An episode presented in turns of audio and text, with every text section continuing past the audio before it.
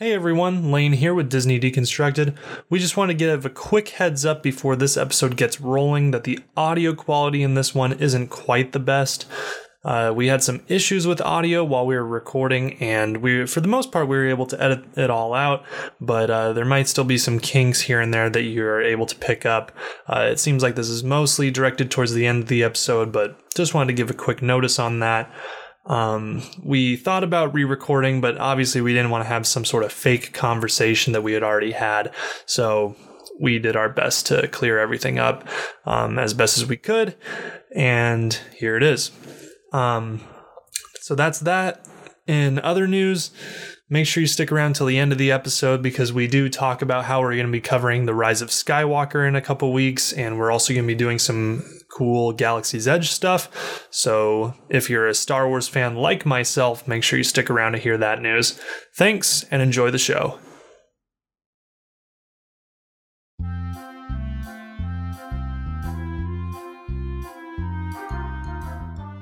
Hello, everyone. Happy holidays and welcome to another episode of the Disney Deconstructed podcast. I am your host, Lain Calder, and today I am joined, as always, by a good friends Jake Moody Hey, howdy, hey. and Spencer Bennett. Sivako. Today, we are going to be playing catch up a bit because we got a lot to talk about. Uh, we've got The Mandalorian, we've got Frozen 2, which came out uh, about a week, two weeks ago. Uh, Mhm. Other so, some other Disney Plus stuff. Um, they've released some new shows. Um, one of them is this uh, Day at Disney show um, about the people who make a day at a Disney park happen.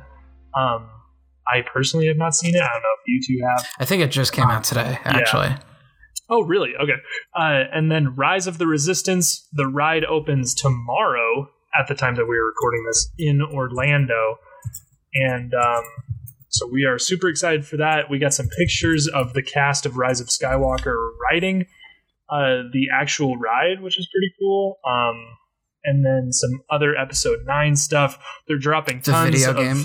Yeah, yeah, the video game. Tons of uh, TV ads for episode nine. I've watched two of them, but I am forcing myself to not watch the rest because I don't want to see anything. Fallen Yeah. Order, Jedi Fallen Order. Uh, I've played a, quite a bit of it. I think. Um, I'm at least I don't know how many hours I've played, but I'll talk a bit about that. I don't think either of you two have played it, but uh, I can give a little mini review what I think of Yeah. it. Um, and uh, yeah, so that's it's going to be a full episode. I hope you are all ready for it. And uh, let's get this thing started. Rock and roll.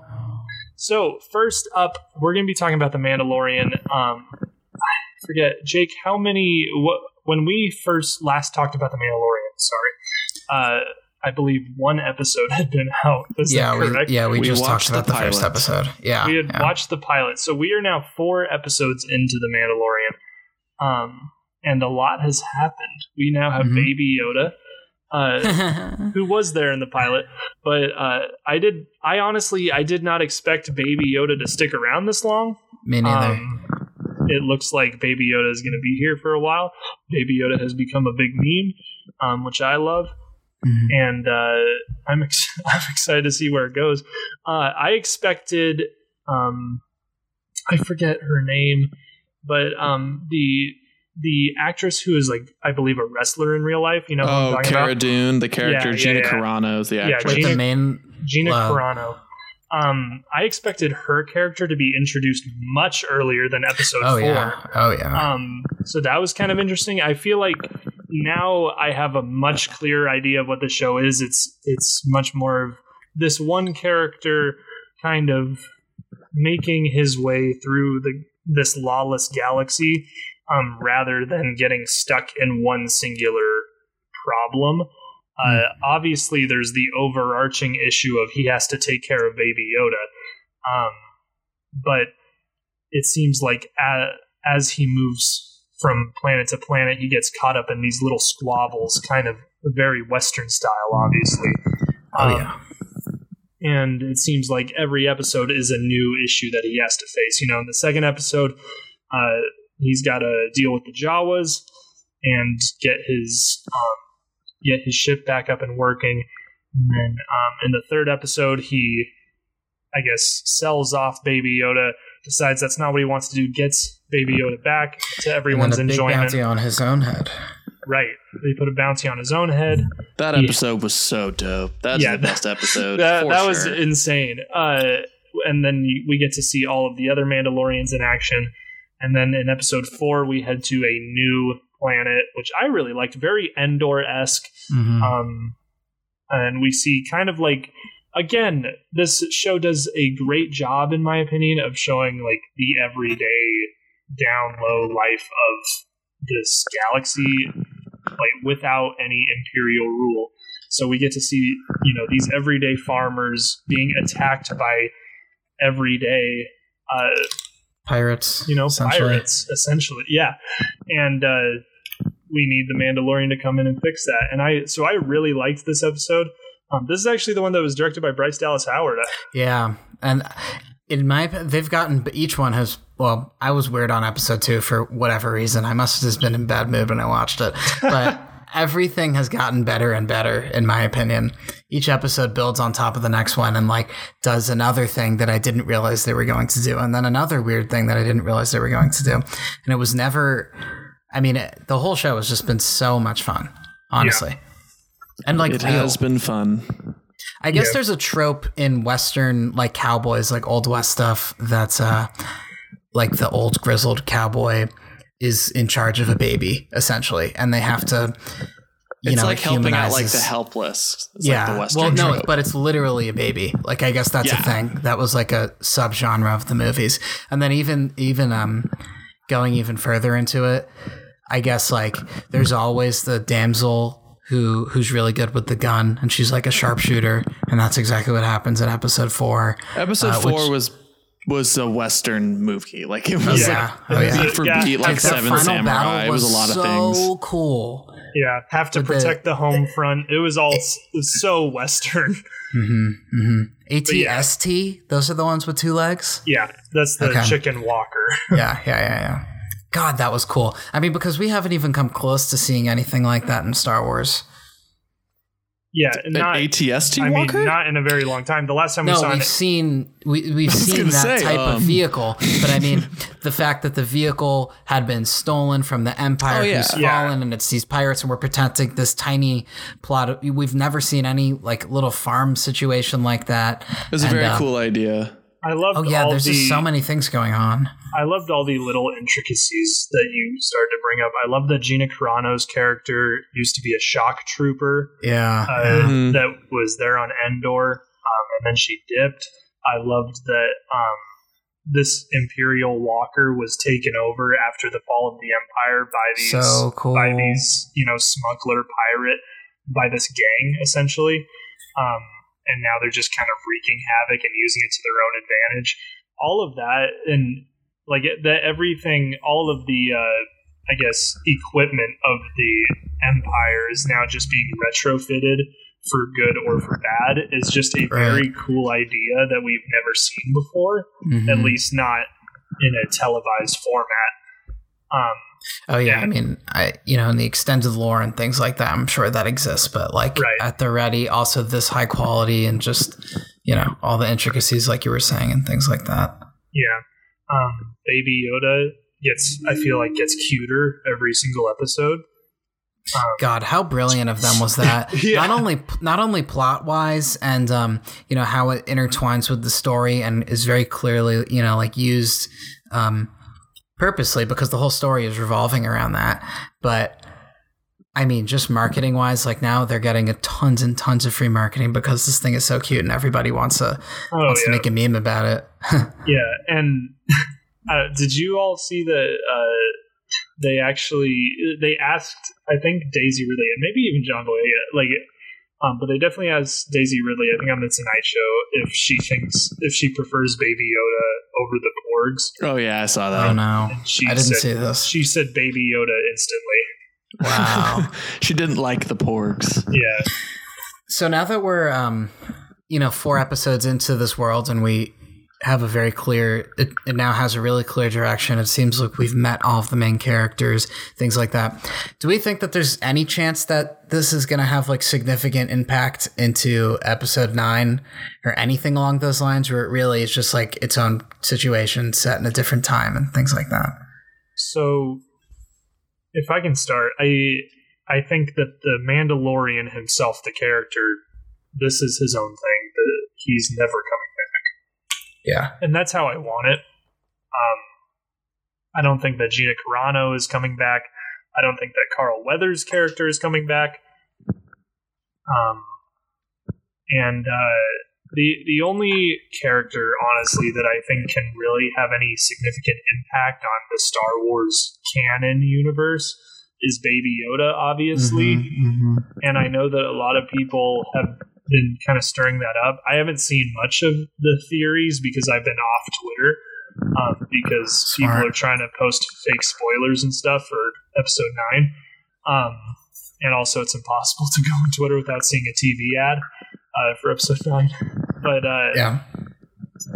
but people are saying it seems like that they a lot of people seem to think that Baby Yoda is somehow tied to the return of Palpatine. Um, I've seen a lot of that. I don't understand that. Where are they getting that from? Um, basically, it's like this really outlandish theory that like these like Empire people are going we're trying to use Baby Yoda to like extract his midichlorians or something to like reanimate like Palpatine. resurrect Palpatine. yeah, there's Oh, also a that's why theory they wanted that him. Mhm. or that he's like a Oh. clone and that they've been working on cloning and that they're trying to clone Palpatine by like using some of like the Force energy from Baby Yoda. there's a lot wild. of weird like theories. Yeah. So here's I the feel like thing it's about too that. weird. I don't think they would do that. Yes, exactly. That's what I was going to say. Is that that's a very interesting idea that I think could be explored in a novel or a comic book or something like that.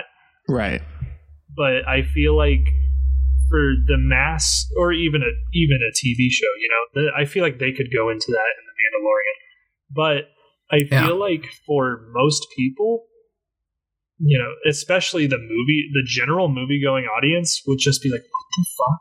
Mhm. You know, Oh yeah, that's like way too much to Yeah. throw at the wall. the the main movie going audience has do, will not know who Baby Yoda is. Dude, that makes um, all the ridiculousness that goes on in the prequels look like the most distinct, straightforward story of all time. If they started to do all this crazy stuff with midichlorians, clones, Yeah, I think we're losing sight of the fact that this is a fairy tale. Yeah, yeah. Star Wars is a fairy tale. It's like Yes. very like old like archetype characters and it's really fun and like the lore and stuff is like elevated above that, but at its core it's a fairy tale. And like they would do like you said, they do something weird like that in the comics or in a book. Right. But there's no way like the crutch of the final film in the Skywalker saga is going to be based off like extracting force juice from Baby Yoda.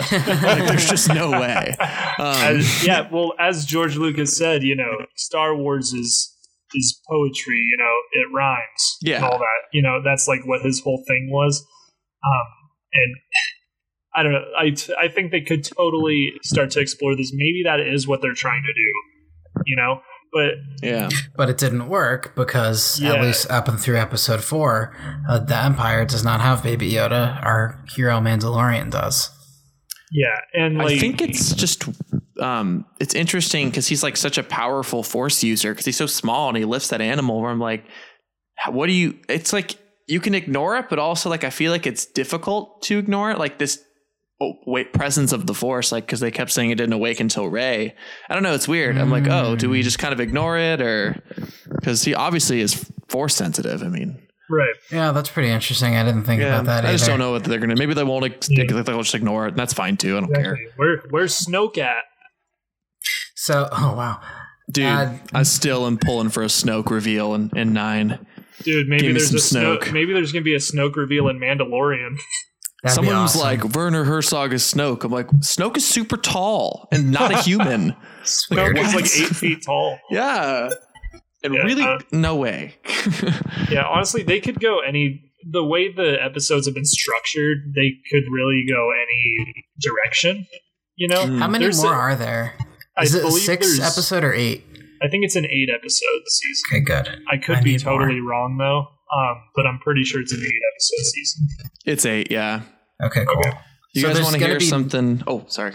Well, no, there, it's just weird. There's going to be more Mandalorian after episode nine comes out. One episode. Oh, one. Yeah, okay. yeah. There's gonna be one episode. The finale of Mandalorian is the week after the movie. That's so cool. So maybe we're gonna find out something super wacky right before episode nine, and then it like afterwards it'll all tie together. You know, I don't know, but at the same time, I don't feel like that's gonna happen because this TV shows and the comic books they want to keep the- it really separate. Exactly. The books, all of that has always been separated, while the movies have always been very simple and streamlined Yeah. in a certain respect, you know?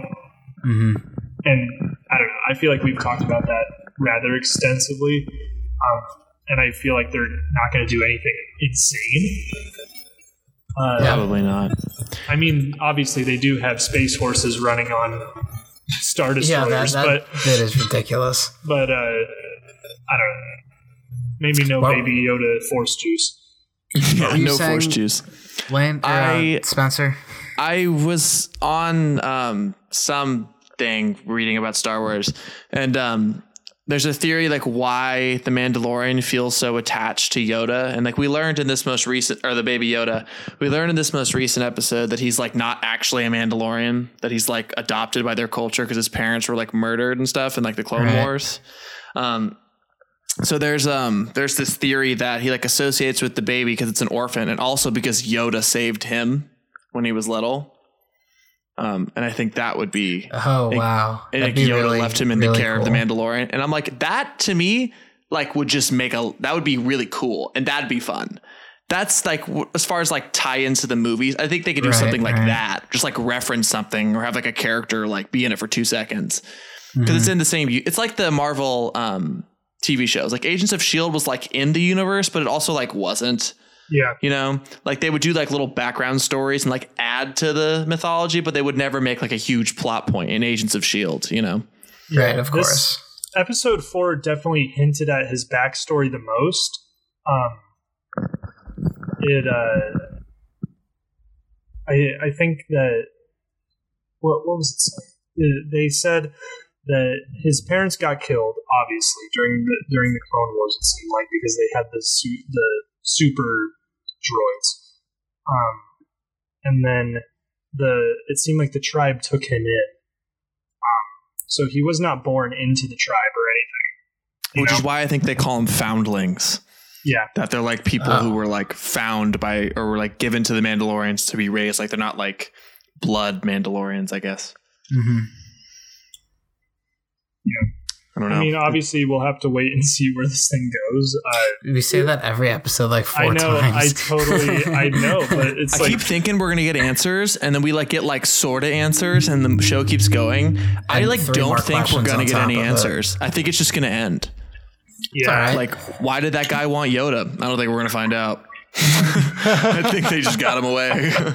I think Yeah. and that's that's totally okay. I It's a keep- Great TV show. extended theory to think that they need him for the force sensitiveness to bring Palpatine back. I to think the- that's the- what they uh, want. They want people to like speculate, but I don't think Right, they're ever gonna tell right. us. and they Like, don't I- need to. I They don't need to. assume that Herzog is going to come back, right? Like, I would assume. Hopefully, like he didn't die. No.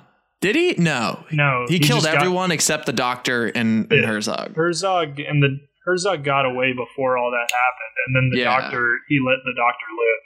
Okay, that's the best scene in the entire show, though. Is him just murking stormtroopers. Oh yeah, That that was was, What's So what's that thing called on his wrist? Like the whistling birds. the whistling birds. Yeah, I Oh. was sitting in my girlfriend's apartment on the couch, and I stood up and went, "Holy s word!" yeah, yeah, yeah. he launched like heat-seeking missiles. What? Yeah. Little That was tiny ones. From, that was the best thing I'd ever seen. I love his uh, wrist flamethrower. Yeah, no. The coolest thing for me was that I think episode three is the best one. I think they're all good. I've enjoyed all of them, but three, like, to the Dude, like a- the ol- action set piece to end Yeah. that episode, just like hit different. That was so so good. Yeah, I love when he. I think my favorite part of that episode, obviously, the whole set piece at the end where he's trying to make it through that courtyard is amazing. Mhm. Uh, This is the way. specifically, speci- yeah, specifically when he like flips over into that cart and makes the droid like uh, take Oh. off. Was So it was so western how, how Yeah. like everyone's shooting at the cart and he's like hiding in there with the baby. Yeah. Well, also, um, you know, just how it started was like a very old school, traditional Old West standoff. yes. Yeah. He was staring him down. Very much and, um, so. I'm a mm-hmm. little biased, but the two like screenwriting projects I'm working on right now are very much westerns. So I've just like been completely engrossed in this world, and then I got to see a Star Wars version of it. So it's just like it's been so much fun. And I, I had I did not think that this is what the show was going to be like at all. I thought Uh, every episode was just going to be like a kind of like an anthology, just like one hit, one hit, Yeah, and we I see thought they were going to be just little isolated stories in the universe. Yep. The fact that they hid Baby Yoda from us is amazing. I know, dude. How did This that not whole leak? story, they didn't know because the trailer showed nothing. And it was still an whole- incredible marketing uh, Yeah. like campaign, and we didn't How see did the, Rise of the Skywalker leak, the but the Mandalorian didn't? I don't understand. yeah. Yeah, I think that Baby Yoda is probably one of the best kept Star Wars secrets since uh, Disney bought Lucasfilm. Absolutely. Definitely. It's been so, So much fun. Um any buttons on Mandalorian? I don't Uh, think so. I think that this is just like a weird, not criticism, but thought I had after episode four. Um, we like barely heard him talk, and then in four he was like talking, talking, like talking Oh, so yeah. much. So it wasn't like bad. I was just like, whoa. I don't know.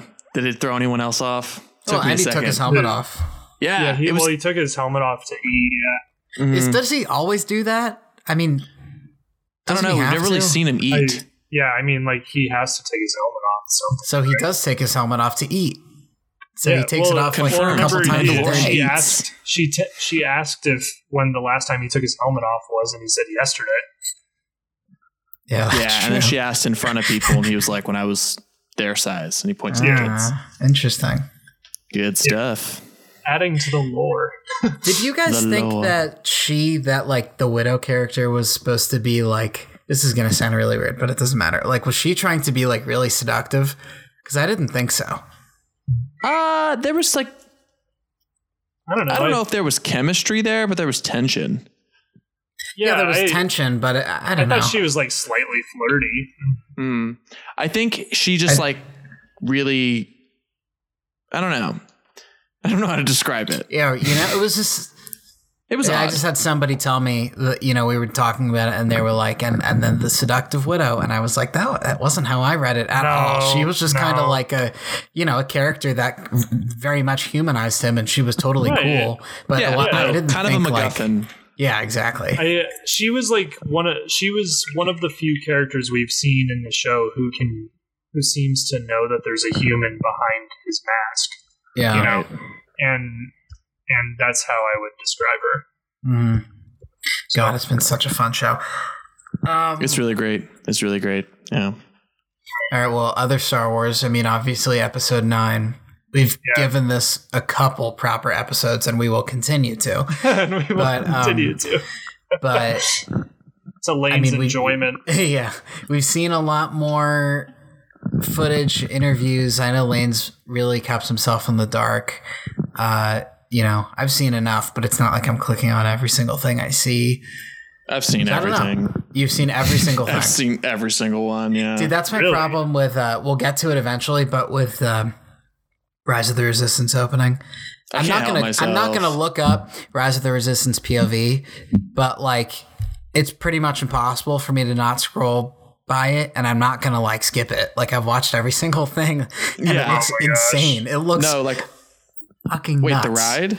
Yeah. Do not say a darn thing. Oh wow! I do not yeah, want to I've, know. I've watched every. I haven't obviously looked up full POV or anything, but you know, theme park review and like behind the magic and all these accounts are posting You things, guys- and I am not skipping.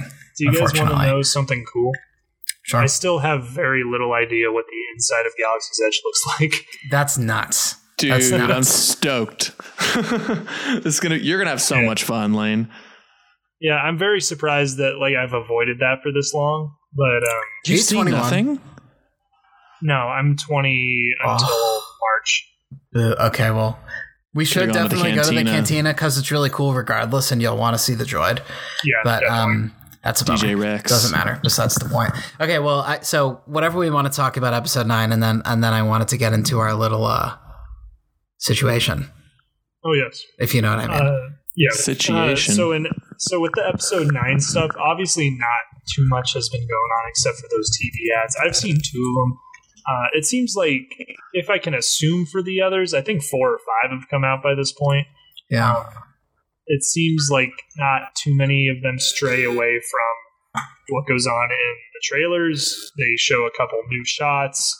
Uh, I know one of them had a shot of the Knights of Ren, and I was like, "Whoa, what are the Knights of Ren doing Yeah. without Kylo?" Uh, so you know, just trying to get some intrigue. Obviously, as if everyone isn't intrigued in this movie. yeah, obviously. Um, and then yeah, so I mean, like obviously, t- the TV ads are cool, and I mean, I I just I'm not gonna try to watch anymore. I'm gonna try to hold off.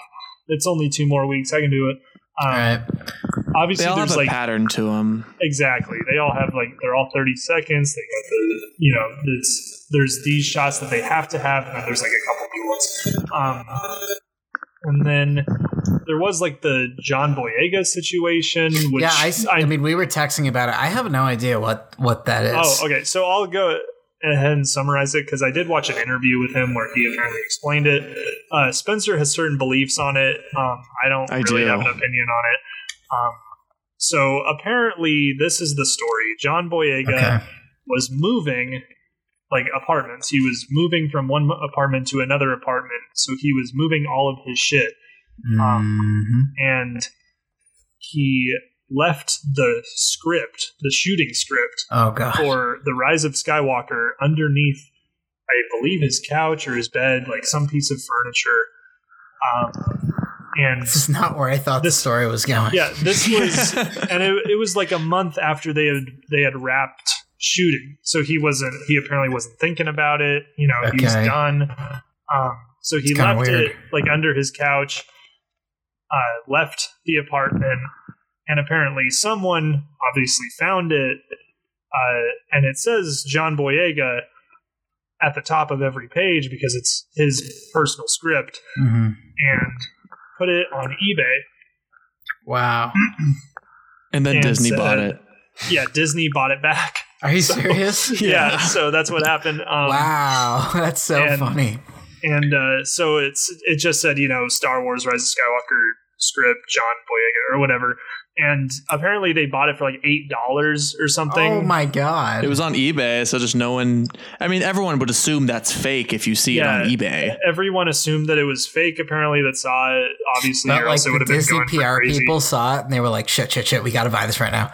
Yeah. Well, so apparent, apparently the story keeps going, and like John Boyega's agent gets a call from you know the the powers that be at Disney, um, the the personnel of which included Bob Iger, uh, Kathleen Kennedy, um, Wait, You know, who, who the apparently were casuals. the casuals, and uh, I think like I think J.J. Abrams too. Um, so and the- everybody involved called. yeah, and I his think agent. they I think they were all like at Galaxy's Edge at the time Oh my when, god. when they like found out about it and they all called his agent being like, "Hey, what the fuck?" Um and then his agent called John Boyega and uh, then it obviously it was all resolved because Disney got it back. Uh, that is so funny. and um, John Boyega states that he will probably never get to work with those three people again. But Oh my wait, so they were like properly really. I really think mad it's a at him? joke. That like part is a no, joke. that that part was probably that part was a joke, obviously. Oh, I but see. um, you know, obviously. So this has all come end- out like on talk shows and things? yeah, Like this- Like okay. he stated it on. Obviously, the news was broken by like news media and whatnot, but then people Okay. were asked, like Jimmy Fallon asked him about it and that sort of thing. hmm But yeah, That's a uh, great that's, story. That's, That's awesome. the whole story. okay, Okay. now Spencer, you have flagrant takes on it. like It's completely fake. The whole thing is so fake. None of that is true. None. Here's what's going on. It's it's PR. It's marketing, dude. It's a fun story to tell on a talk show. Right. And people are talking about it. Also, like these Rise of Skywalker like leaks and quotation marks, I think are fake. I think that they keep they're they're doing like all this crazy marketing PR. Like all publicity is good publicity. You know, like people are like, oh, the movie's online. John Boyega lost his script. It, it's just so fake, but it's fun. But I think really it's just fun. fake. Yeah, I mean, it's the only story. pushback to that is uh, if any movie did not need it, it would be this one. And it's such a specific and weird story. Where, I don't know. where the, the butt of the joke is John Boyega, where you'd think he'd, he'd be like the cool guy. I, j- I, do- I- something about it doesn't seem real. If you listen to all of them talk about it, Yeah. beat for beat, they are saying the exact same thing, hmm. like almost exact words too. also, it's so so I'm like, this feels he, scripted. He left his script under the couch, like he's like a like a college like messy dorm room. Exactly. Yeah, that's so I was weird. like, why would John Boyega leave the Star Wars script under his bed? Like, yeah, what? probably the one thing he would be like, I gotta, you know, I make should sure probably hold on to this. okay So- when there's like 50 strangers moving my apartment. I think it's a fun story, but I think it's not real. The reason that I do believe that it could be fake is that um one the la- what we've learned from the last two times they've done press tours for this movie is that there is nothing to talk about when they're on when they are Literally on the air nothing. yeah, yeah. Yeah. for this movie because they can't talk about anything.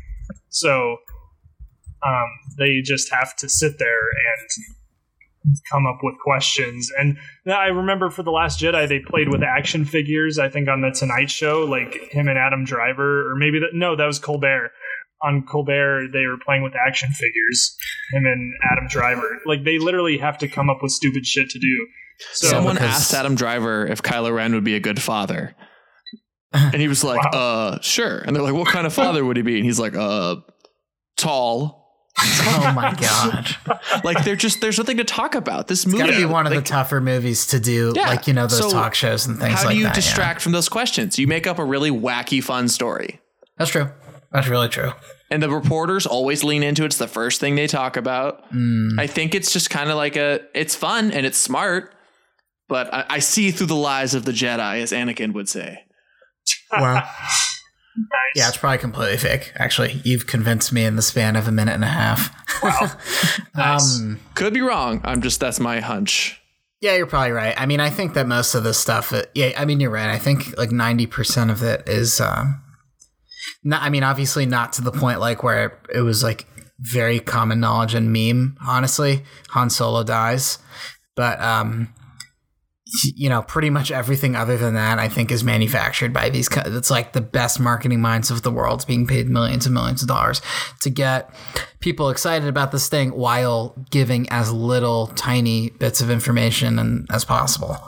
Yeah. So yeah, and I not? think I think it's um the leaks are fake too for other reasons, but um because I remember this is a not related, but Batman v Superman. They Warner Brothers commissioned Kevin Smith to write a fake script to leak it for publicity. wow, I'm not joking. That actually happened. So the idea that the most like one of the most highly anticipated films ever, the finishing film of like eight Star Wars films, leaked, I just don't buy it. I don't. I think it's fun PR and it's like, oh man, the movie's online. Oh no, spoilers. Like, what are we doing right now? We're talking about Star Wars. What is Yeah. everyone doing? We talk. they're- Oh, did you hear it leak? Like it's it's PR, man. It's smart. That's insane that they did that with uh, Kevin Smith. yeah, look it up. it's a true story. Crazy, Yeah, dude. What if? And you know what's funnier? Kevin Smith's screenplay's script is better. better than the movie. yeah, of course. That's in, dude. That bit them in the ass. That's so funny. Yeah, it's like that script I have on my computer because it is a dope script. Wow. And the movie is just not that good. Wow. Yeah. Oh well. Well, uh, to probably do the clunkiest transition ever. Speaking of bad movies that people really seem to like, uh, I think I think us as a unit need to kind of call out somebody within our own little family of of uh, like Disney and and big media. Uh, I don't know Twitter and online Fans. We're, presences we're fans. We're a yes, little fan group. yeah, in our little fan group, uh, because I think it is a little bit of an echo chamber. Which, like, we all kind of uh, consume and retweet and do the uh, Orange Grove 55 as an example. Like, we all know about his shtick, you know. And, and anyways, uh, Preston Moore, buddy, what the hell is going on with you? my buddy What- from the cinema spot. What the who just- hell is going on with your Star Wars takes? Let's This is uh, we're gonna go through these takes one by one, Preston. Yeah, exactly. because these are some wild Star Here. Wars takes, and uh, we're read? gonna try and have this debate on tape because it needs to happen. Yeah. Okay. I will- read. You want to read it, Lain? This Go through these Pre- takes one by one. Preston Moore on Twitter at, at Preston Seymour, December second. Episode one is garbage. I think I would Episode corroborate. two is extra garbage. Episode three is mostly bad. Episode four is all right. Oh, Episode five is great. Episode six is very good. Episode seven is great. Mm. Episode eight is a lot of things. Rogue One is all right. Solo is very good. Oh, Episode nine will be great. okay. I think this guy might be clinically insane. he wrote episode four is all right. Like literally the most, the quintessential, um, most impactful The- movie of all the time. The original blockbuster. it's all right. Whatever. okay. But have you seen Solo: A Star Wars Story?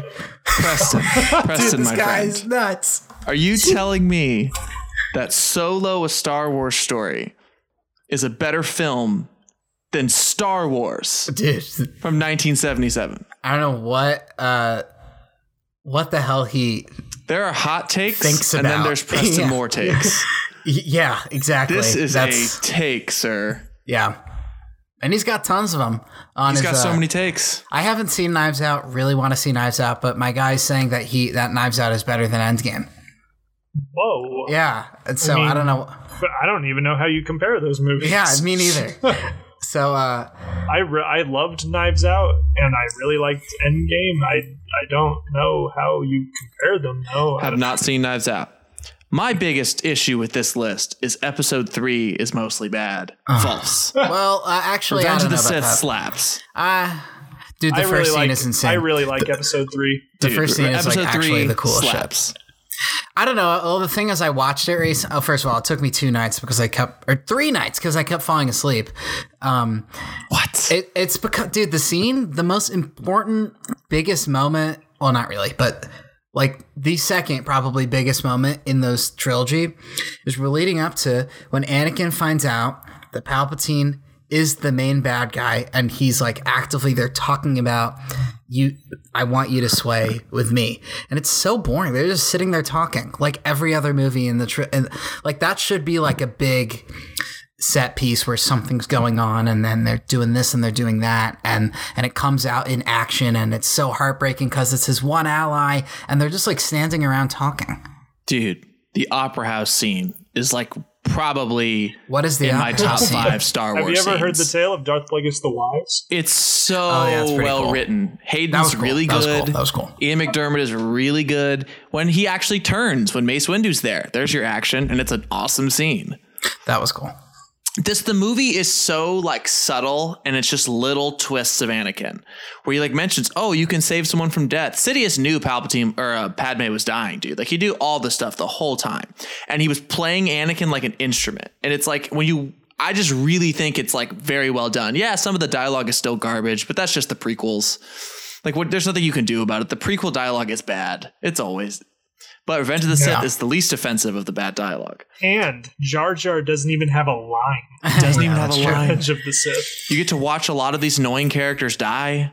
Um, Oh yeah. Hayden is the best in the trilogy in that movie. He's he's okay. He's bad sometimes, but he's still like the best of the three. I mean, Attack of the Clones is very low, low, but um, dude, the action the- the sequences in three are awesome i do have to say almost every single one the action sequences in Revenge of the Sith. yeah like almost every single one even the forgettable uh ugh, general grievous fight that is so fun that was like really cool I love the, and the Obi Wan line, so uncivilized. Like it's just a really, really good movie, I think. And the writing is very well done, minus the dialogue. the subtleties of just Palpatine pulling strings is really, really good. It's the movie that George Lucas wanted to make. It's really obvious. Yeah, yeah. It's the movie that they should have made. You didn't even need one and two. Stuff. You can yeah. watch three and then just watch the rest of the movies, and it makes perfect sense. Mhm. Three was three was definitely the one that he he foresaw when he started doing the prequels. I feel like he just got lost trying Yeah. to get there. Absolutely. So Preston Moore, are we doing this on Deconstructed? Are we doing this on the post credit, which is your show? Yeah, when we'll are we need doing to link this? something up, buddy. Uh, Yeah, because I'm coming for your Twitters, you episode tweet three take. us. It's just wrong. and we will uh you know we'll figure this out i think that we definitely need to go on their show and and uh wreck him on his home court and then Yeah. i think eventually what i'm thinking is uh he can come on our show and then give we can talk about uh rise of the resistance as much as you know like once it's a thing because i assume he'll have gone on it Oh, yeah. at least Spencer and I will in the semi decent future. So that makes enough sense with our brands. But anyways, uh, dude, just I don't know. Preston, smarter love you, is man. what I but, think I uh, need to say. We got to talk. Gosh, Uh, Gotta talk. anyway, so beyond that, Frozen. Yeah. Or actually, no. Wait, did- Star did- Wars. Wait, no, no. Fallen Order. I Oh, let's really Lain, quickly, give Lain. I do really want to hear about that. Oh yeah, yeah. So I've uh, I've actually been playing Jedi Fallen Order for like the last two weeks. I think it's been out Um, Yeah. two or three weeks, and On what? on PlayStation Four. Okay. Cool. and uh, I I'm so in it for the story. The story is great, and you play as a you play as Cal. I Mhm. forget his last name. Cal Ye- Keston? Heston? Cal Cal Ke- something Cal Keston or whatever his name is. But basically, you are a former Padawan who whose master uh, died during Order sixty six, and you went into hiding. Um, and you've just been in hiding. You cut yourself off from the Force, um, and you've just been hiding out since Order sixty six. Mm. And uh, you start out in, you know, a refinery junkyard um, under the control of the Empire, and that's kind of where you start out. So, I mean, I was totally in it for the story. Um, you meet a whole little cast of characters and the uh, ship, and you can kind of just go from planet to planet. There's a bit of leeway with like choosing where you want to go, but not much. They kind of keep you on one course to keep the storyline going. Um, but That's good. overall, the story is really cool. Um, the bad guys are awesome. The Inquisitors, I believe they are. Mm. Um, and uh, they bring in some holocron stuff, which is cool. Cool. There's a lot of lore stuff that is put into the game, which is really awesome. That's Um, what I was gonna ask. Like, what? Like, do they build on anything specific? That's like, I don't know. Noticeably really cool.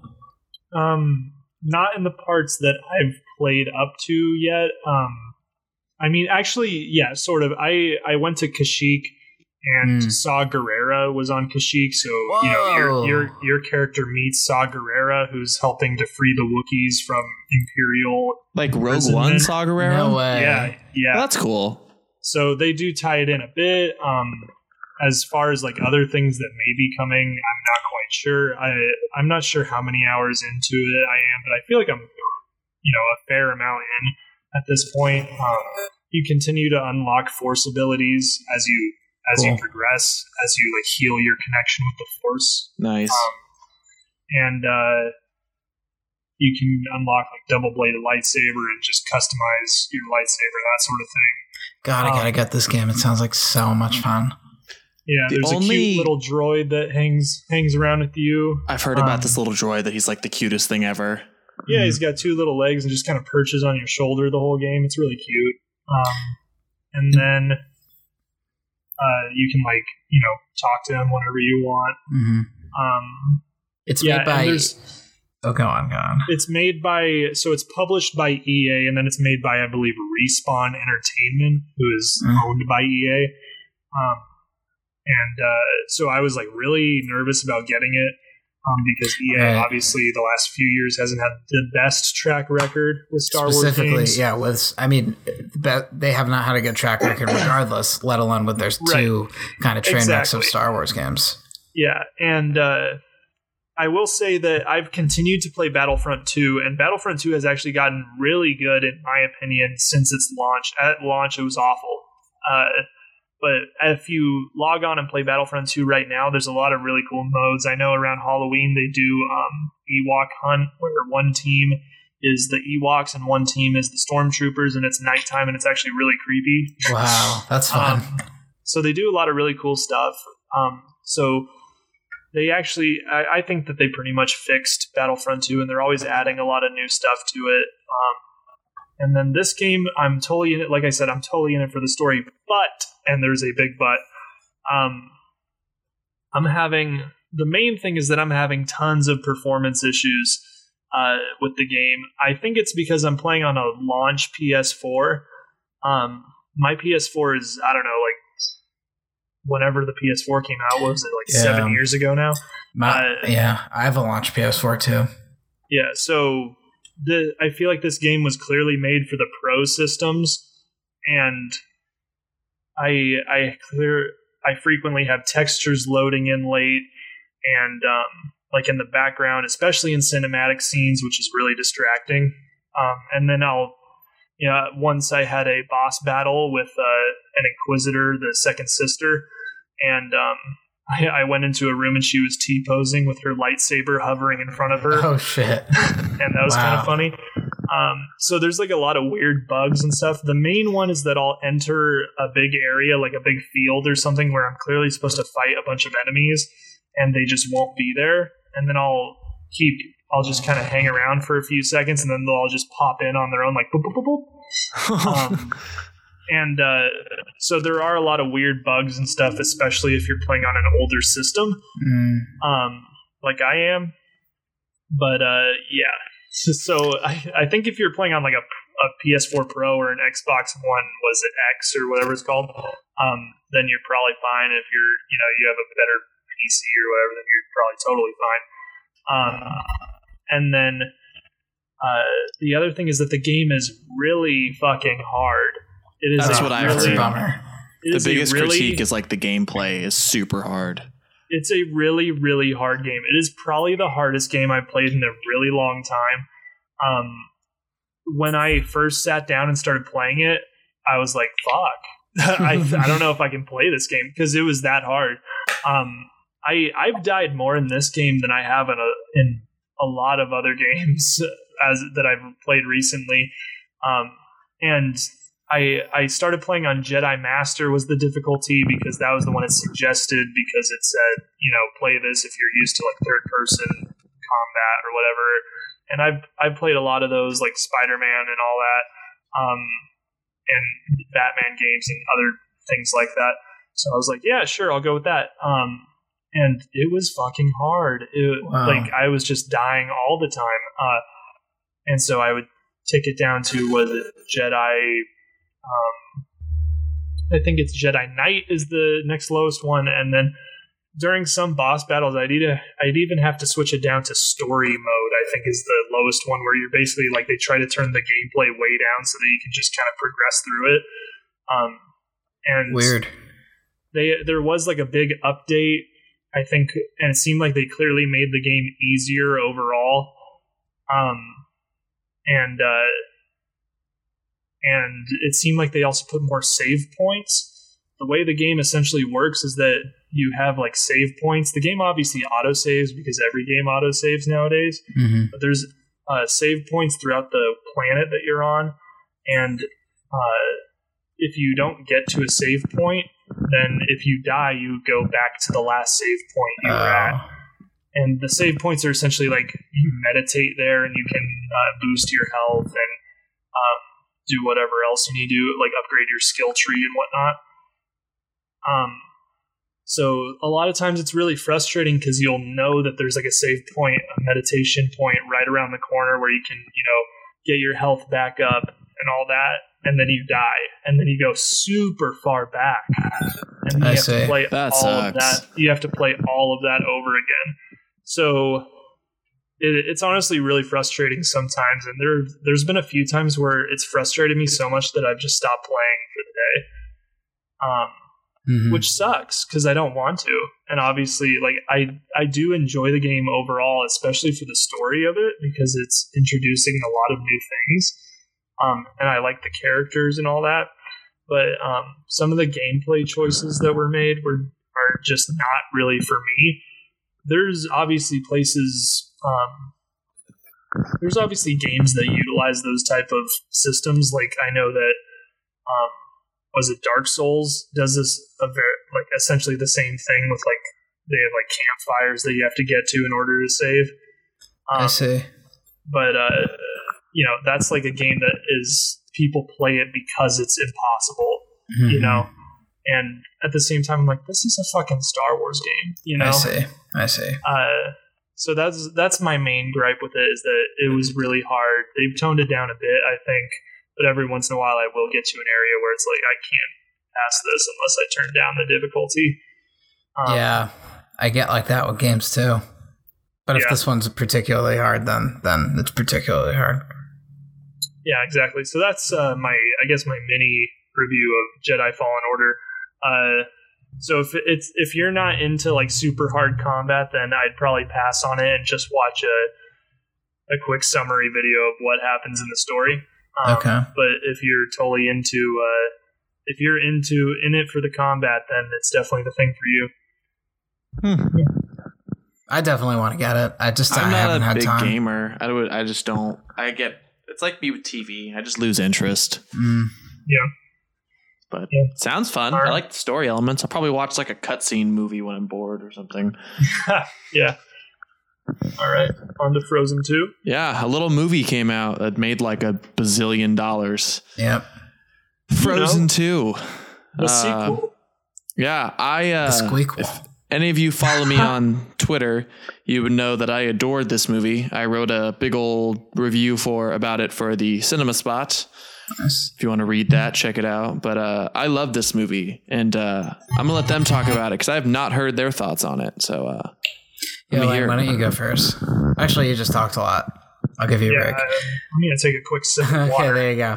Um, there was a lot in this movie I thought was really fun, and it obviously looked like beautiful. I, I understand like um, the people who worked on it.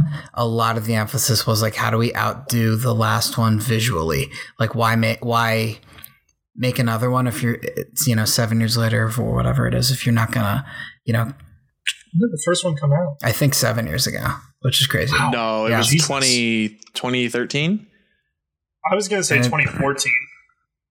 So how many Maybe- What year years is that even? Oh my god, that was six years ago. Yeah, and it's about where it's about to be 2020. But also, I'm not sure that movie came out. In God. the, but um, I don't You're know. old. I I mean, obviously, the movie. Well, here's the thing. I went into the movie. Here's the thing, honestly, and it's ridiculous, and it's pretty similar to my thing with the Joker, which we obviously didn't talk about on this show. And the movies couldn't have be even. The movies Remotely couldn't similar. yeah, and also okay. Well, here's the thing: the movie Frozen, um, the first one is an LGBT story. It's about her kind of like the thing that makes her different. Everyone chastises her. She tries to suppress it, and and her parents too. And that that's the whole point of the movie. But She's what like an makes her icon special, for it, yeah. exactly. But what makes her special is what makes her special. So that's the point, literally the point of the movie. And yeah, I understand it. Also, it's like sisterly love, and it's just like female empowerment on top of all of it. But at least the way I read the movie is um, that similar to how like with the Matrix, you can watch it as a really cool action movie and it's got the cool CG and whatever. But really, it's about uh, you know the same things coming out and and like seeing the real world and things like that, which is what Frozen did. And Frozen 2 absolutely did not need to like make some big grand statement by making, you know, like making her properly gay or anything like that. But it's like, how much are we going to tiptoe around it without just doing it? And it's similar to Yeah. like in the parks where they have rainbow days. It's like, Jesus, just call it gay day. Like, I don't, like, I don't know why we're, we're going to do everything but the thing. And then it makes me start, it it reminds me how much money it's making. And then it's just like, goes down the whole capitalist thing. The same with, I mean, it's actually really different, but like with the Joker, I was actually it has nothing to do with that, so it's not even worth saying. Uh, so that was my thing because like her big ballad, I don't even remember what the song is called. Show yourself. Spencer, yourself. you did. What is it called? Show yourself Right. Okay. or into the I unknown. Into- Which one are you into talking? the Into the unknown. Into the she unknown. had two big ones. Um, Into the unknown. If you just listen to it, like it's very clear that that what that's what the song's about, and that's what the movies, the mo- the the filmmakers wanted to do. So why not just do it? But then what we properly got is like so much lore, and a lot of it was really cool and fun to watch. Um, but I was just like, honestly, I was confused at times, and I like think I need to see the movie again, which is weird. um, there was, you know, like the f- the f- elements and the big trolls, and it was just like really fun. But I was, I at times was, I had, I got confused. The things I specifically really, real, the one thing I specifically really, really liked was them exploring the shipwreck from their parents. Spoilers. I thought all that of was like so the cool. backstory was so cool, and like the lo- I, yeah, I I would agree about like the Elsa thing, but Mm-hmm. also her song like it's it's more her character has developed more from that where it's also about her just finding herself and like her place in the world and like what Right, she's right. about.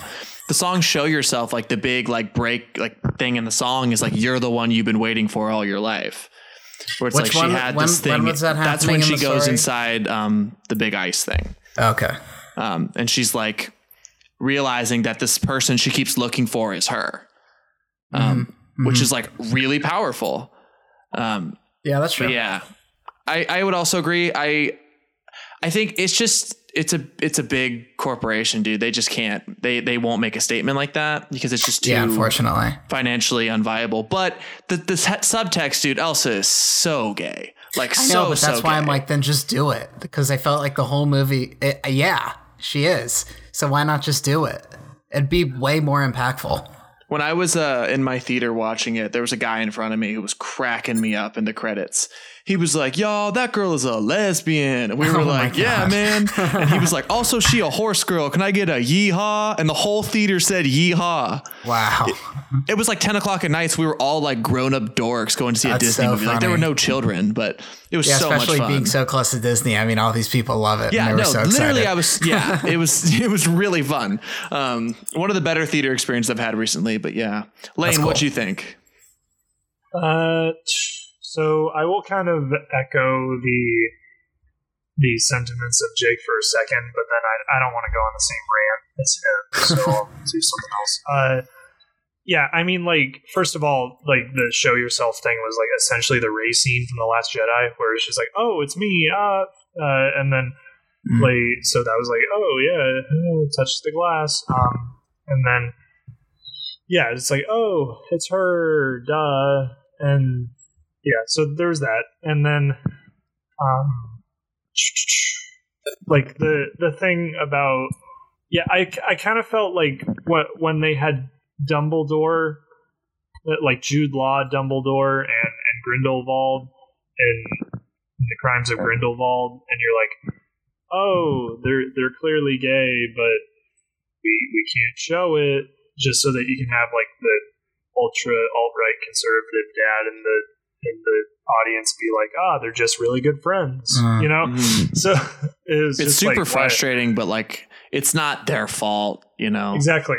Um, It's just that's just the nature of like people in the Obvious. politics, It's political the- climate right now. Yeah, and uh, so I, I remember it was a similar feeling to that when with Frozen Two, and um, so there there's my echoing Jake's rant Mm. um, with with that, and then overall I thought the movie was pretty good.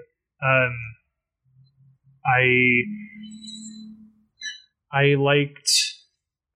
I, I guess I liked Elsa's you know journey uh, quite a bit. I didn't really understand why um Anna became like had to become queen. Like they never really discussed it or anything. Because she, She wanted to stay with like that no, forest tribe or whatever. Because so she Anna the was able to to Yeah. make like the right decision for Arendelle without Elsa Yeah. telling her. So she like proved herself, and Elsa wanted to stay in the forest. Yeah, I, I know that, but like they never discussed the possibility of her becoming queen. No, it's it kind of just kinda- fast. yeah, It just kind of happened. You know, it was just she never expressed any desire to be queen. You know, so it was like she was never like, sure, I'd be queen, you know, or it's like I wish I could make decisions to help people, Mhm. you know. She Mhm. never expressed a desire to be in command, you know. So her suddenly being there was kind of weird. Um, that was my main thing with that. I didn't like that Kristoff just got cut out of the movie and then just got thrown back in. Yeah, I knew- thought that too. But also, uh, the scenes he were in were so fun. Oh, His the scenes song he is was so the much scenes fun. he was in was fantastic. His like you know eighties, his like his, I guess like nineties, but like nineties boy band type thing that was going on with the the reindeer was sick. I love Um, that.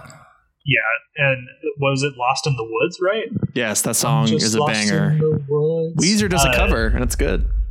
oh my gosh. Uh, and then uh, so yeah, I I really liked him in the movie. I just you know they cut him out and brought him right back in. I feel like that's kind of a Disney trope where it's like I feel oh, like he just he he's like a fun them. side thing. But I don't Yeah. know if he really had much to contribute to like the story of Anna and Elsa, you know. That's why I think he kind of disappeared. yeah clearly He did, like yeah. I mean, and he didn't need to. The, the movie's not about him, but every scene he was in, I thought was really fun. Yeah. Indeed. Um, and then they they split up or no they well they killed Olaf spoiler uh and then I was like okay well, Never be once for a second be thought he about was 20 dead. minutes until he's back. Yeah. like like uh, there's just not gonna happen. I don't like they're not gonna kill Olaf you know? I don't know. Um so that kind of was weird. You know there are a lot of things in this movie that excuse me for the voice um there are a lot of things in this movie that I found kind of weird like that um and maybe it's just the fact that I've seen so many Disney movies at this point that I can just spot like the Oh, the commonalities, you know. But it was like, ah, that character's not gone. Ah, Mhm. they're s- splitting up, you know. Um, but uh, yeah, so there are like things like that. But overall, as a movie, I I did like it. I really liked the animation. Like there was straight up like the shot where wa- the flood comes through and like Yeah, hits the trees. yeah. It straight up looked like real water Yeah. uh, and real trees, and that was insane. Um, I uh, I also thought that they were going to leave um, Arendelle. I I didn't really understand why they had to stay there. You know, um, it was kind of and it had this like bloody past and all that. And it was like, well, we could start somewhere new with you know good people and all that. I don't know. I thought that it would have been nice thematically, but obviously Elsa came riding in on her like water horse shit. You guys remember that movie Water Horse? yeah, yeah. Actually, I really want to. Re- I yeah, I was talking about it because of Frozen. I that was such Yeah. a cool movie. Oh, my god. I can't believe that that The got lo- made. the Loch Ness monster. Uh huh. Was that anyway. a Disney movie? No. I don't think so. Maybe You know, it's it's- Fox though. it's- honestly, Was it Fox? Maybe. It's probably on Disney Plus. yeah. Um, Maybe. But wait, Spencer, for somebody who uh, really appreciated the movie, and granted, I liked it. I was just like, I got confused at times. But something that um, did stick with me was a lot of the movie was them. You know, they were trying to find their parents. They had very fond memories of the parents, the the mom, you know, like rocking them to bed and things like that. And it was cool, definitely, and it worked for Frozen 2. But Frozen 1, they were like, at least the way were- I remember the parents it, were dicks. they were clearly like you know bad guys and Yeah, really trying like, to like I didn't- suppress Elsa and things. But then the new one, they just were uh, not anymore. weird.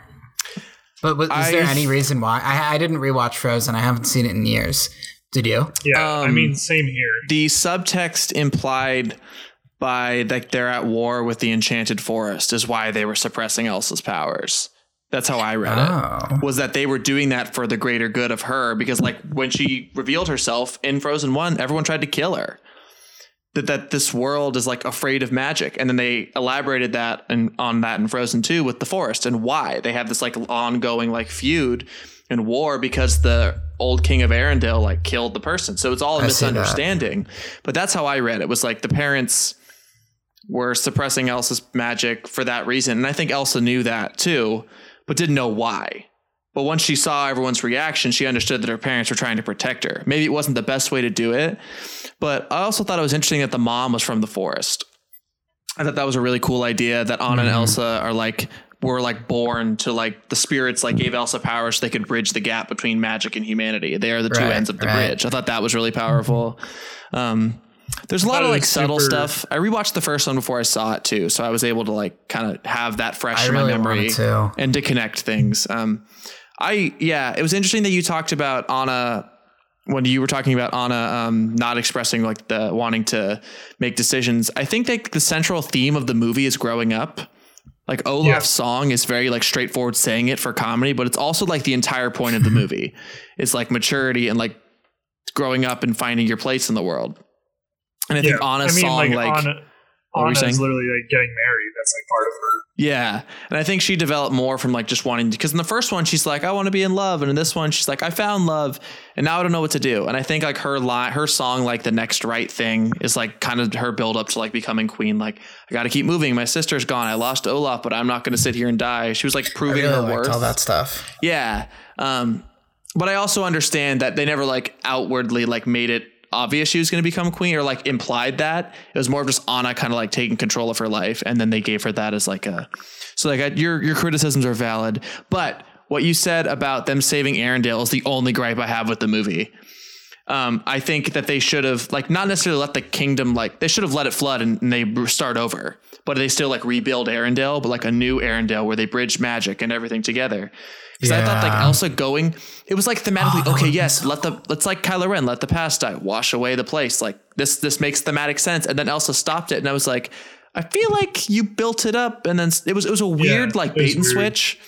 And, And I also, wasn't- would have been Like so. I thought, I Well- thought she was like okay with letting it. Yeah, I thought that was the and whole point. Was like it. I let the was sins uh, of Arendelle oh. wash away, and we'll start over. Yeah, yeah. Like what? It the- Yeah, that was so a weird cool choice. If, if the That's new my only Arendelle thing. That they built is, you know, like the point of the movie, which is marrying these two different worlds of of Arendelle and magic, and they kind of create this new thing. And then in the two frozen lands that they're building around the world, and I'm sure more, uh, Yeah. you know, they're magic lands, and then things are moving. Well, now like they're cool. they're close enough, and Elsa's there. I think that eventually will happen. They'll build the Enchanted Forest and Arendelle. Yeah, but I think it would have been cool to put it together um, and just build a new, basically build a new kingdom from scratch. Would have been That an would've been interesting really cool.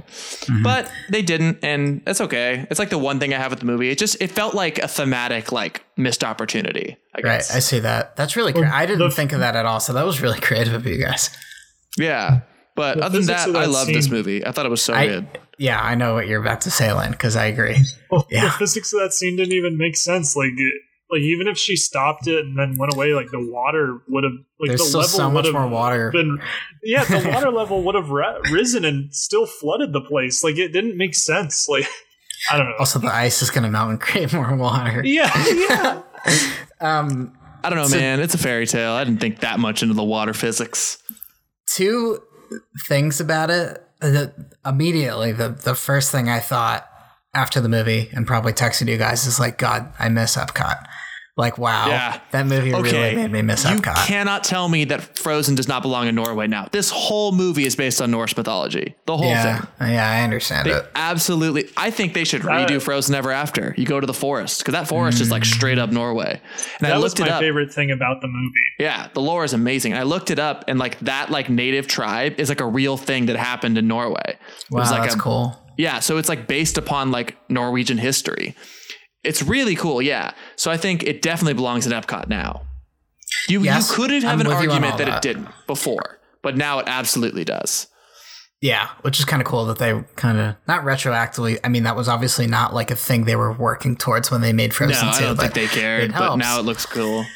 Um, another thing though along the theme park stuff that did jump out to me, and I was like, I don't, I'm not like you know the smartest guy around or like some marketing genius by any means, but um, having that whole giant set piece with the with like the log flume and the mo- and the rock monsters, The Earth Giants. yeah, the Earth Giants.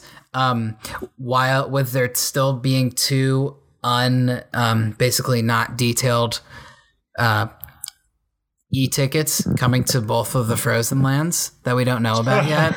it's it's I I just I don't like the idea of in a writer's room. They're like just but make sure we somehow get like a water scene in because we need to adapt it for a ride. It's like just do the movie and then fig- dude, it was so to me it was so clear and that and there's a big drop at the end and you got the cool big animatronics Uh, that was how I, I I could not not think of that while I was watching the scene I think you're gonna be add able to ride the like plot. the water spirit. I think you'd be able to ride like a horse or something. It's Oh, that'd be be so cool. But I, I mean, Yeah. they have a log flume in the movie. They can just do that if they, and it's. I bet you they Well, will. Frozen Ever After is a log flume, sorta.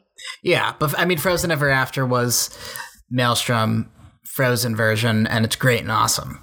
Probably like the, the dark horse of our trip. I loved Frozen Ever After, I thought it was great. Yeah. and every fiber in my body wanted me to not because Maelstrom sounds so cool. But anyways, um, yeah, I Was I mean, the only one that was confused by the salamander? Dude, what? What were you confused about? Is was that little guy like the fire? Yeah, he was the fire spirit. yeah, Oh, okay. So the horse is the water spirit. the earth giants were earth. Gale Yeah. was the wind. Elsa is the one that brings it all together, and Bruni's fire. Bruni. Oh, Oh, the, His name is the Bruni. lizard. Yeah, B R U N I. oh, I didn't even know how. Dude, to I've dove into this lore. I'm super into this movie. I, I didn't know that, that. I didn't know that the giants were the earth spirits. I thought Mm. that they were just like giants. I wrote my article for the cinema spot is probably the longest thing I've ever written. Like Oh my article wise. goodness. I dove in, man. Good. Everyone should go click on it and uh, give it Yeah. I'm plugging myself pretty hard. Go w- watch and read that if you want my full take on why this movie is brilliant. Yeah, longest thing he's ever written. A whole three paragraphs. I wrote a feature film. It's not very good, but I wrote a feature film. That's good, man. Yeah, thanks. Thank you. um, are Anything there else you things? fellas want to talk about? There was some park news, but nothing Oh, like yeah. pressing enough to really Didn't we dive get an into. official date for uh, Runaway Railway next year in Florida? May? I think we did. I think it's No. I mean May. Like I think it's May. oh, May oh, I thought you literally said 2020. maybe. Thank yeah, God. that's May in exciting. Florida. Uh, if you don't want to know Rise of the Resistance spoilers, don't go on the internet because there are Yeah, I pictures mean everywhere. it's it's real hard, and God Almighty, it looks cool. I've only seen the picture of um, this cast in the vehicle, which isn't a spoiler. Like I knew, we knew what the vehicles looked like. Oh, we've Um, seen the vehicles and and that room, like the big Mm-hmm. showpiece with all the animatronic stormtroopers and the thing. I mean, every every like they've been showing off that room for a Dude, while. I hope they. Most theme parks do like soft openings. I'm hoping they do at Disneyland because I will literally drive and over and whatever I'm doing, I will stop and go ride Rise of the Resistance. Didn't they do? did they do it in Orlando or no? I don't know. That's that's I mean, a good. they have such a big body of uh, tourism. cast members where it's not like they need to open it up to the public. If they if they need people to test it, there Yeah, they probably do cast people. members in Florida. There's an army of people that would love to go on that ride. That's probably true. That's probably yeah. true. Or you know something like uh, I don't know at Six Flags they just want to run the coaster enough so on like the press day it works. So Yeah, well, that Hagrid was soft opening for like a month before it opened in Oh, you're Universal. right. Yeah, and, and people at Universal love working at Universal, so maybe. Mm-hmm. But I don't know. Well, they also want to like get good press going. Yeah, it's dude, easier I with the actually public. saw. Um, my dad sent me. What was it? Not like an article in Times Magazine, but something along those lines. A CNN report. I don't. It was an article by like a big thing, and they were basically like the ride that will make or break Disney. And it, and you know, it, said- it said like the ride that will make or break Disney's multi-billion-dollar investment or something. There was a Eh. lot riding, dude. Uh, genuinely. I You know how much we- lightsabers cost? yeah. Yeah. You know but how I mean, lightsabers that every time I go to Disneyland I see? That's true. I feel That's like they, true. they're they're chilling. I I mean there's been big shake up. Actually, I don't even know if there has. But I don't know either. I think that there's a lot, uh, a lot of anticipation, and we'll see what happens. it's obviously not make or break because if it's like undisputably the best themed attraction of all time, it's Mm-hmm. not like um you know, it's not like a movie where everybody around the world can go flock and see um like this big giant movie. I mean, Um I mean it's just everyone, not in the, like sta- everyone in the states can. It's on both coasts. Yeah. Yeah, that's true. But I mean, a theme park, I don't, I don't even know how you judge it. Like a giant spike in attendance. I just don't think that'll. Yeah, I don't know. I guess Well, I I'm interested know. to see. I mean, everything that I've like heard about it is it's like the best thing ever. It's incredible. That And, like uh, yeah. the, I read a headline that said like Rise of the Resistance I takes like the term attraction to a whole nother level. I just saw people tweeting like they did it. Like, God damn it, I didn't want them to, but they did it. Who's So- rooting against them, man? Uh, I Galaxy's think Edge a is lot so of people dope. were really happy that Galaxy's Edge got really weird reviews. No, there's a lot of people who like straight up root against Disney. Disney Star Wars. Oh yeah, I mean, there's like there's there's entire YouTube channels that are that are still three years Yeah, I know, later know. making movies about why the Last Jedi is bad. So- Like, so stop. Here's Do Here's something my- else. here's my thing is that like I'll say, oh yeah, I have a Disney podcast, or oh yeah, I really Yeah. like Disney, or I like to go to Disney parks, and people say, oh, I can't believe you support that corporation. Uh-huh, uh-huh. And it's like, you know what? I'll be a fan of what I want to be a fan of, and I'll let you be a fan of what you want to be a fan of. That's of. true. About that deal? I don't understand that hate, it's like, man. Like I, I, I won't hate on you for whatever you're you you want to be a fan of. You can be a fan of the Dallas Cowboys, and I won't hate on you. The I'll thing- judge you.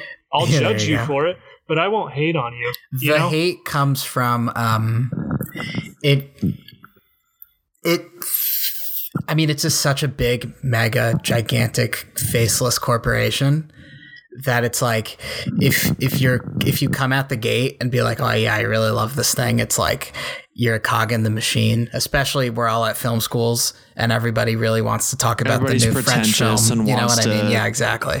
be so like, this oh, is this like is the furthest from it. It's also Um, the bigger something gets, the more yeah exactly people hate what's popular. And Disney Yes, is like yes. the king of popular culture right now. hmm Pretty much every major player in like popular culture and film franchise is owned by Disney. yeah And I don't think that's a bad thing. We've gotten consistent quality content. Like that's it's like, yeah, you can be like anti like corporation. Like that's cool. I don't care. Do it believe whatever you want to believe, support whatever you want to support, but also like you can't say that they're not like killing the game because they're killing the game. clearly Like which is just- why it, it, depending on if rise of the resistance is a gigantic universal hit or it's weird or people hate it uh, it doesn't matter because Yeah, frozen 2 exists Like- and and disney plus exists and by the way dude i'm so bummed disney plus was like $15 off on cyber monday so bummed Was it Oh, really? really? yeah they, it was like 50 it was like i don't know maybe $55 for the year i was so bummed Speaking of Disney Plus, uh, the Imagineering story is probably like the greatest documentary of all time. dude like honestly That's It wild. is- it is unbelievably so good. well done I w- cried after the first episode. And like as someone who's like interested Yeah. in like working with Imagineering, because obviously all three of us love theme parks. Mm-hmm. Um, oh my god, it is the most like motivational thing ever. Episode four is insane. I mean, Lain, Yeah.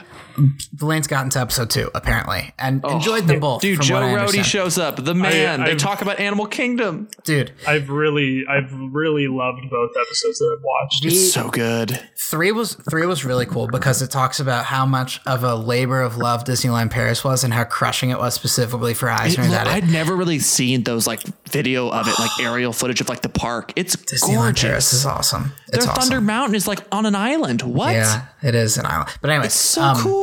Dude. Four, I was dying, dude. They're sitting there talking to Tony Baxter, and Tony Baxter's going on and on about WestCOT. We, we know nothing about WestCOT. All we know is that it was a thing, and it wasn't. But he's going on and on about all the cool things you can do, and then it pushes into his face, and he's like, "Yeah, WestCOT's probably the biggest, uh, like." My biggest regret of my career not making that. God. It's crazy. And then, dude, Joe Rogan is walking around, or Joe Rogan, Jesus, Oh uh, Joe, Rohde is Joe Rogan's walking around Animal Kingdom, and um, it's exactly the stuff. I mean, I was talking about it um, in terms of Avatar, but it definitely um, is like encompasses why we all loved Animal Kingdom. He's like pointing It's a work to of this, art. dude. He's pointing to this wall. If in um like the Harambe village area, and it's like decaying, and you can see like the um you know like the metal beams kind of holding up the building, and there's like a, a, a bike chained up to the fire hydrant, but the bike's tire is gone, and Joe Joe uh, Rogan is standing there and like Oh my pointing at all god, you did it again.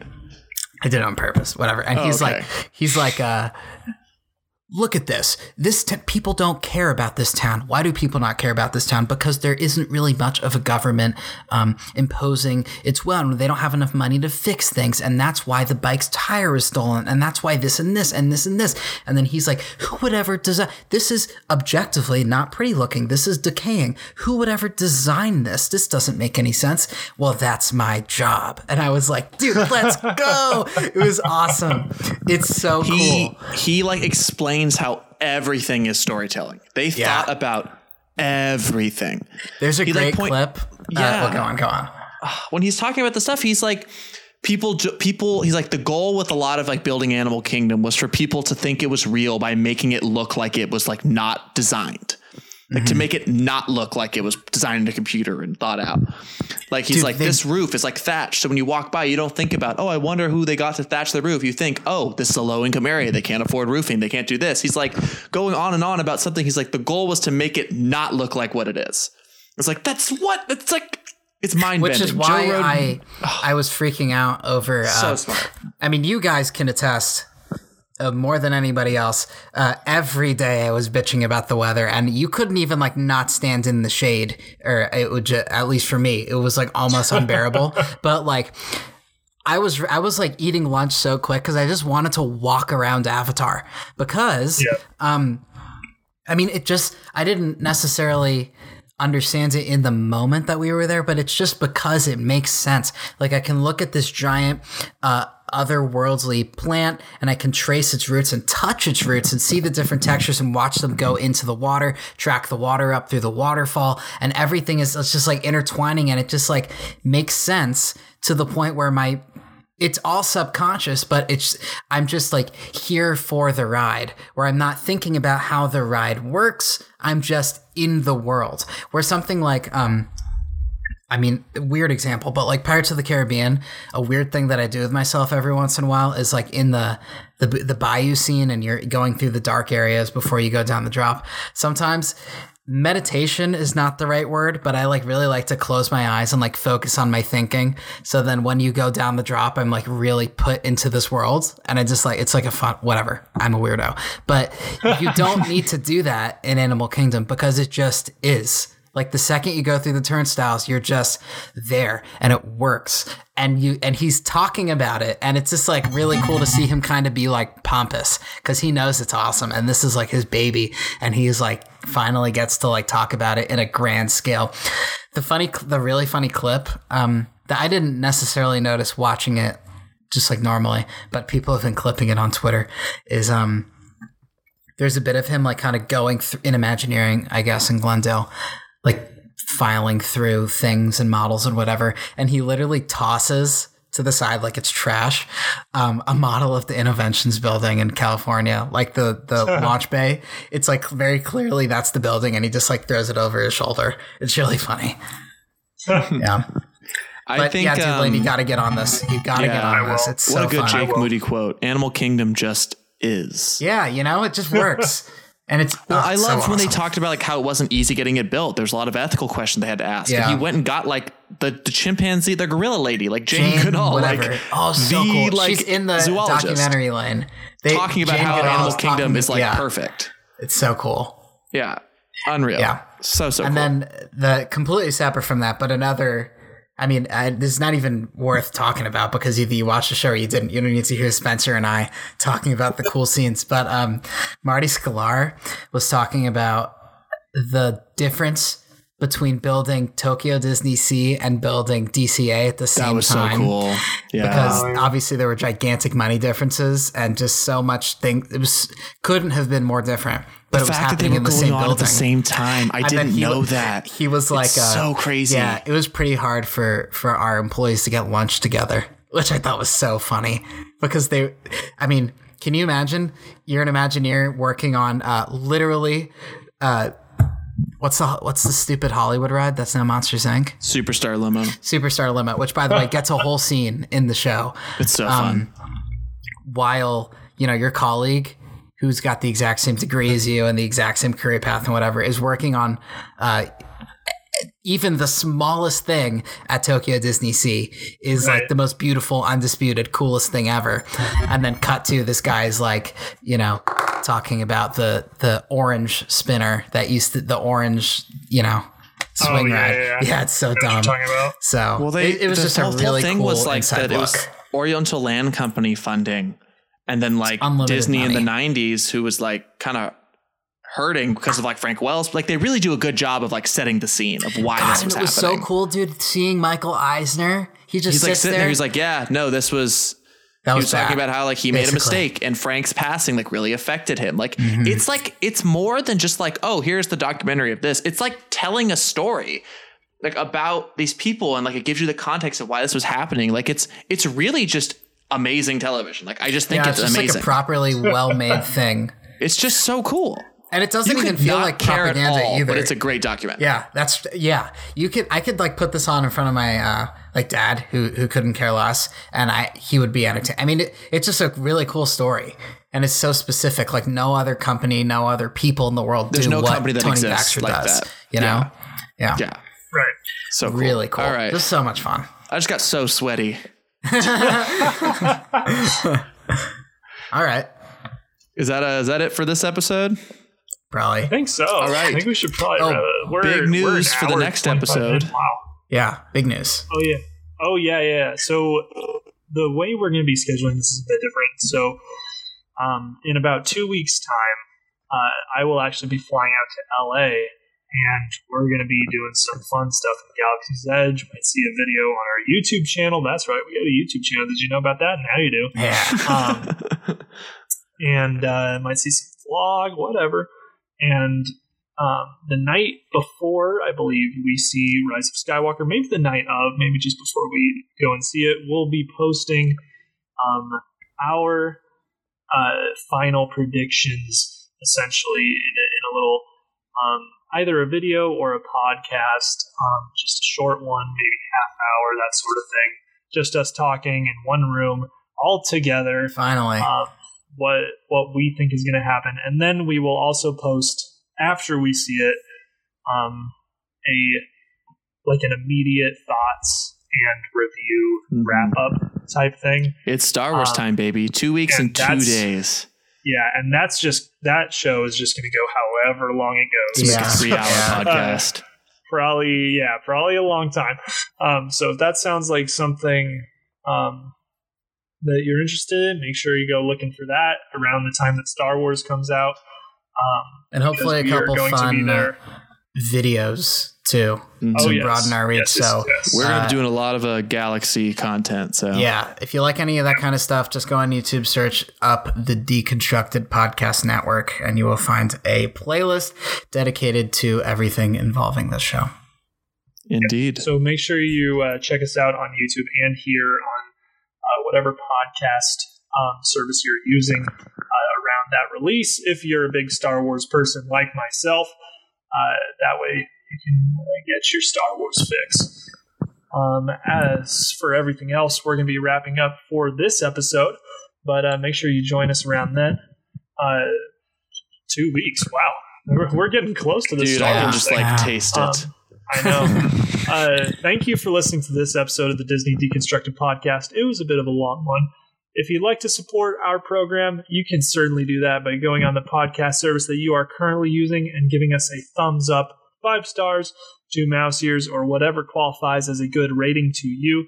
And hey, while you're there, make sure to check out the rest of the Deconstructed Podcast Network. And guess what? We are also on Twitter, so feel free to follow us at Lain Calder, at Jake Moody98, and at Spencer Bennett7. You can also spread the word by telling a friend about our show and help us grow our small community of Disney fanatics. Again, thank you for listening, and we'll see you with more Disney news in two weeks' time.